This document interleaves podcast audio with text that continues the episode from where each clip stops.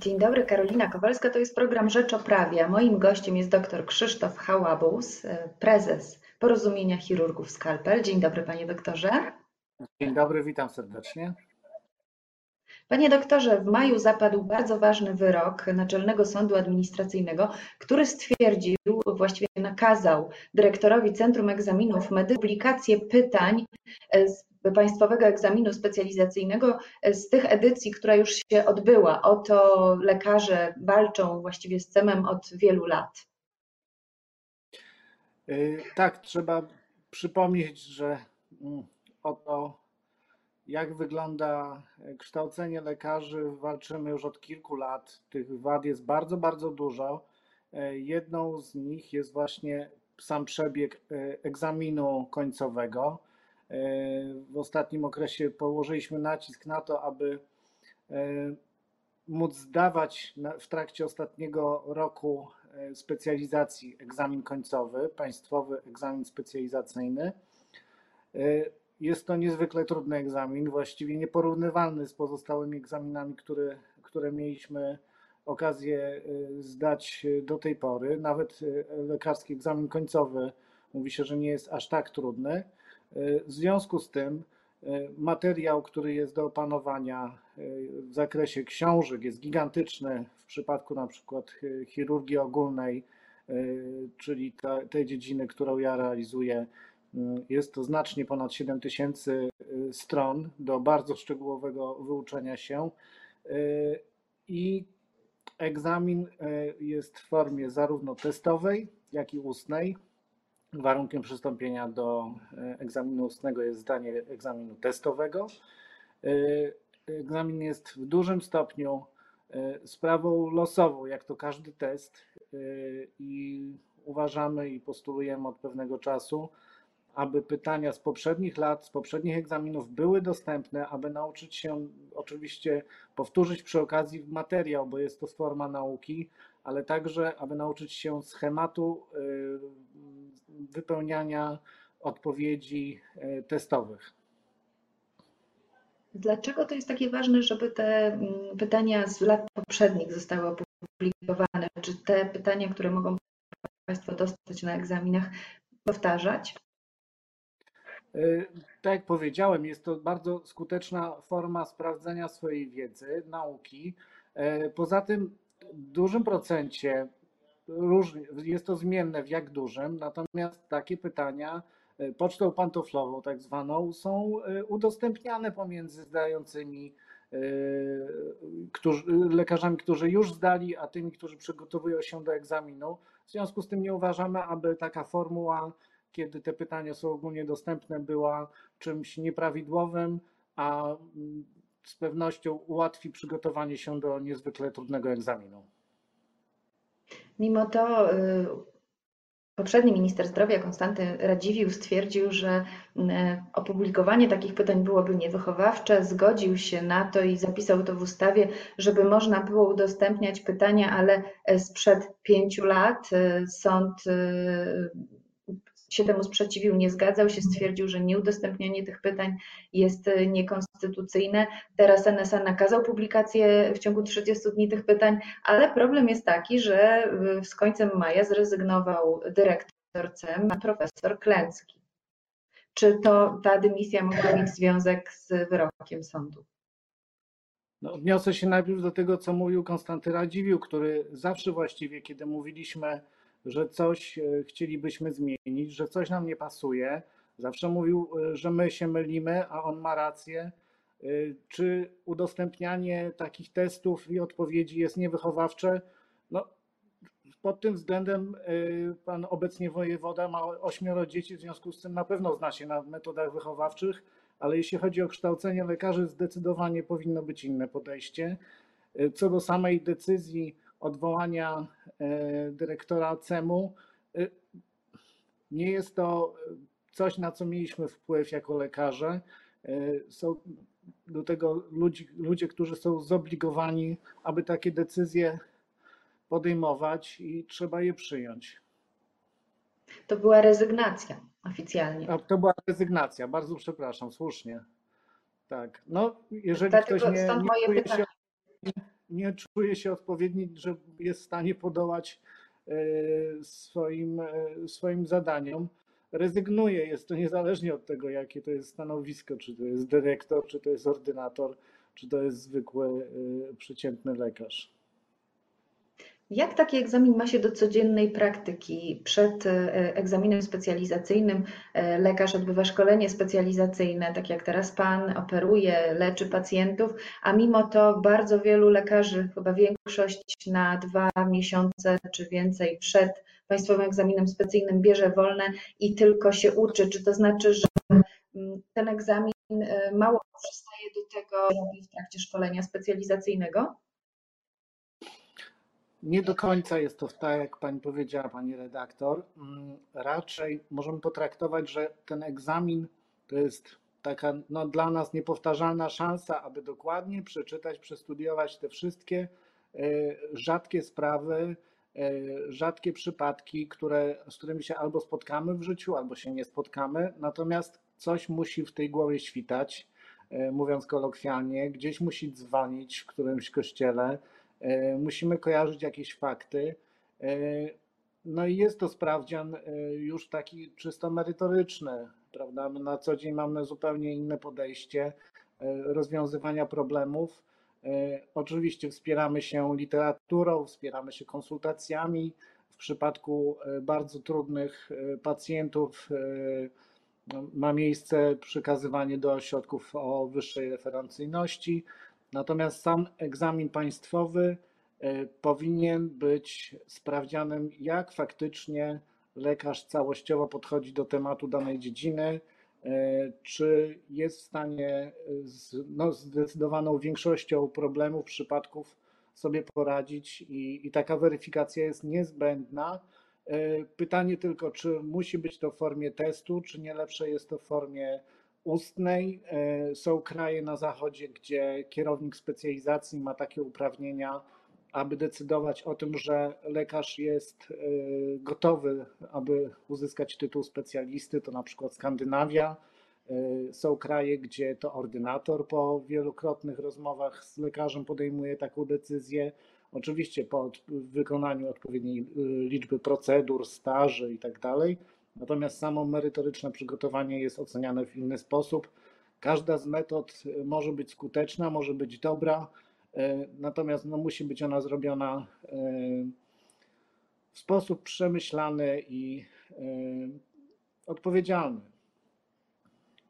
Chirurgia ogólna i w ogóle wszelkie specjalizacje chirurgiczne nie cieszą się specjalną popularnością wśród przyszłych lekarzy. Porozumienie Chirurgów Skalpel, które powstało w styczniu, ma w swoich celach również zmianę szkolenia specjalizacyjnego, tak by było ono atrakcyjne dla przyszłych lekarzy. I teraz 2 pytania. Dlaczego chirurgia, która kiedyś wydawała się taką królową medycyny. Za moich czasów, jak ktoś chciał iść na medycynę, to chciał zostać chirurgiem. Teraz już nie jest popularna.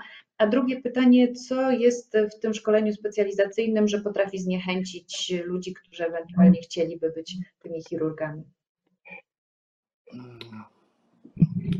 Dlaczego chirurgia straciła swój prestiż? Bo dużo więcej specjalizacji pozwala być szybciej samodzielnym, pozwala zarobić lepsze pieniądze. Te dyżury nocne w przypadku chirurgii ogólnej są jedne z najcięższych, podobnie jak w ortopedii, w neurochirurgii, kiedy cały czas jesteśmy w gotowości przez 24 godziny na dobę. Bardzo często lekarze zresztą dyżurują z kontraktu tak zwanego i zostają jeszcze dłużej. W związku z tym obciążenie psychofizyczne jest znacznie podwyższone. Stało się tak w latach 90., że bardzo wielu chirurgów wyjechało na zachód. Główny kierunek wyjazdu to były Niemcy, Skandynawia i Wielka Brytania. W związku z tym ta dziura pokoleniowa powstała. Natomiast jeśli chodzi o proces sam kształcenia, zżera nas biurokracja od początku. Jest ona dotkliwa zarówno dla specjalistów, ordynatorów, pielęgniarek oddziałowych, ale bardzo dużym stopniu trzeba przyznać, że spada ta praca w większości miejsc na lekarzy rezydentów i relatywnie, tak jak oczekujemy, że od początku przychodząc do szpitala będziemy najpierw robić przepukliny, wyrostki, amputacje. Nie jest to tak szybko, jakby się wydawało i młodzi lekarze o tym wiedzą, że ta droga do stołu dostępu będzie długa, jest długa i nie decydują się na chirurgię. W tym momencie w całej Polsce miejsc szkoleniowych dla młodych lekarzy nieobsadzonych pozostaje 400, to jest niezwykle dużo naprawdę. No jest kryzys i Porozumienie Chirurgów jako swój jeden z głównych celi dało sobie to, aby szkolenie zmienić na tyle, żeby było atrakcyjne, żeby lekarze młodzi decydowali się na chirurgię ogólną. Tutaj statystyki są zatrważające, ponieważ wiek średni chirurga w ciągu roku wzrósł z 56 lat do 58,5 roku, czyli no, nas też czeka nieciekawa perspektywa w takim rozumieniu. Zamiast po 50, po 60 zakładamy, że będziemy wtedy oczywiście pracować intensywnie, zamiast już dyżurować mniej, będziemy musieli tyle samo lub jeszcze więcej, aby oddziały funkcjonowały. Nie jest to ciekawa perspektywa dla starzejących się powoli ludzi już.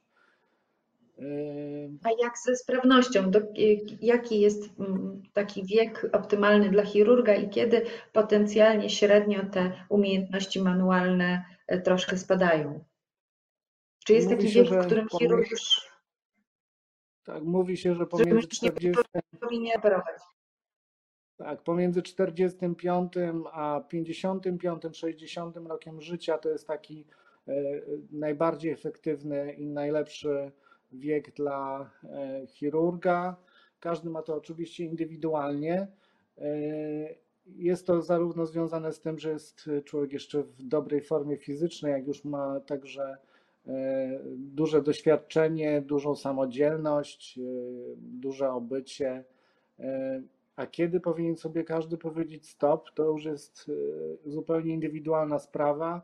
Myślę, że wtedy, kiedy już ma na tyle dobry wgląd w siebie i widzi reakcję zespołu, ale widzi także efekty swojej pracy i potrafi je ocenić trzeźwym okiem, że już są znacznie poniżej jego możliwości z poprzednich lat. Jednak zawód chirurga wybierają ludzie niezwykle ambitni, pracowici, zdeterminowani w tym, aby osiągnąć sukces w swoim działaniu. I ciężko jest niektórym faktycznie odejść od tego stołu, przejść w tryb pracy na przykład poradnianej. W związku z tym nierzadko spotyka się chirurgów, którzy mają ponad 80 lat i pracują na oddziale, operują i dyżurują.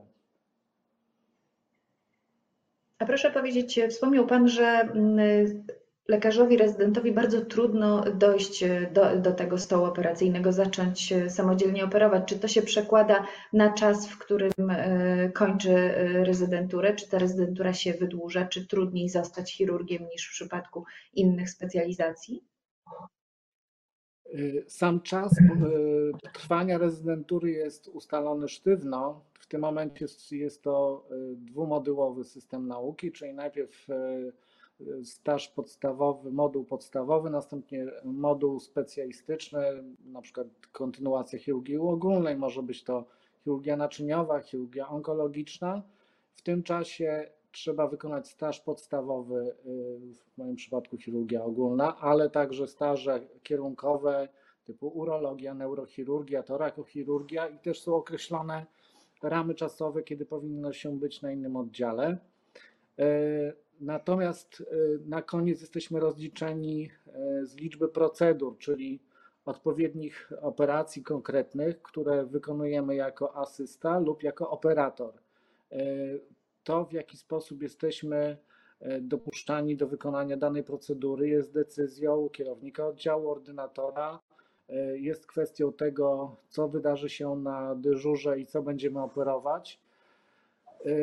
i zatwierdzane ostatecznie wszystko jest przez konsultanta krajowego. Jeżeli stwierdza on, że rezydent, który chce przystąpić do egzaminu końcowego, ma niewyrobione procedury, może konsultant takiego człowieka skierować na dalsze odbycie szkolenia w wyznaczonym przedziale czasowym, na przykład 3 miesiące, pół roku, aby te procedury zostały wykonane. Co Porozumienie Chirurgów chce zrobić, żeby zmienić i wizerunek zawodu chirurga, i żeby przyciągnąć tych młodych chirurgów do właśnie tej specjalizacji, a przede wszystkim co chce zrobić, żeby szkolenie specjalizacyjne było łatwiejsze, nie łatwiejsze pod względem trudności, umiejętności, ale łatwiejsze do zakończenia? Od listopada rozmawiamy z konsultantem krajowym chirurgii ogólnej, czyli profesorem Grzegorzem Wallnerem. Jesteśmy także w kontakcie z chirurgiem, panem profesorem Andrzejem Matyją. Ustaliliśmy, że... Szefem Naczelnej Rady Lekarskiej. Dokładnie tak.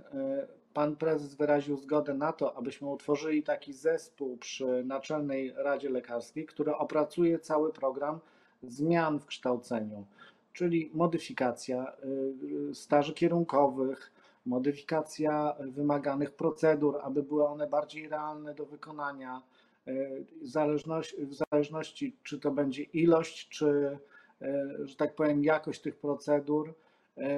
Następnie jako Naczelna Rada, jako zespół będziemy mogli takie propozycje przedstawić wspólnie z konsultantem krajowym Ministerstwu Zdrowia, które ostatecznie będzie mogło zatwierdzić. Zdecydowanie jak przygotujemy sensowny ten program, który będzie atrakcyjny, w tym momencie może to wzbudzić większe zainteresowanie młodych lekarzy. Jednym z takich elementów tych zmian zaproponowanych tutaj przez pana profesora Wallnera jest stworzenie centrów szkoleniowych symulacji medycznej. To, co się w tym momencie propaguje na Zachodzie, czyli unikanie nauki na żywym materiale ludzkim, a przejście na materiał zwierzęcy w celu nauki, nauka pracy w zespole, nauka endoskopii, laparoskopii, a dopiero w kolejnych etapach przejście na salę operacyjną, czyli takie kluczowe momenty początkowe szkolenia można by było przenieść właśnie do centrów symulacji. Rozumiem, że Porozumienie Chirurgów będzie profesora Wallnera w tym wspierać. Życzę powodzenia i spokojnego dyżuru. Bardzo dziękuję. Serdecznie pozdrawiam pani redaktor. Pozdrawiam widzów. Dziękuję. Dziękuję i zapraszam na Rzecz o Prawie na jutro na godzinę 11.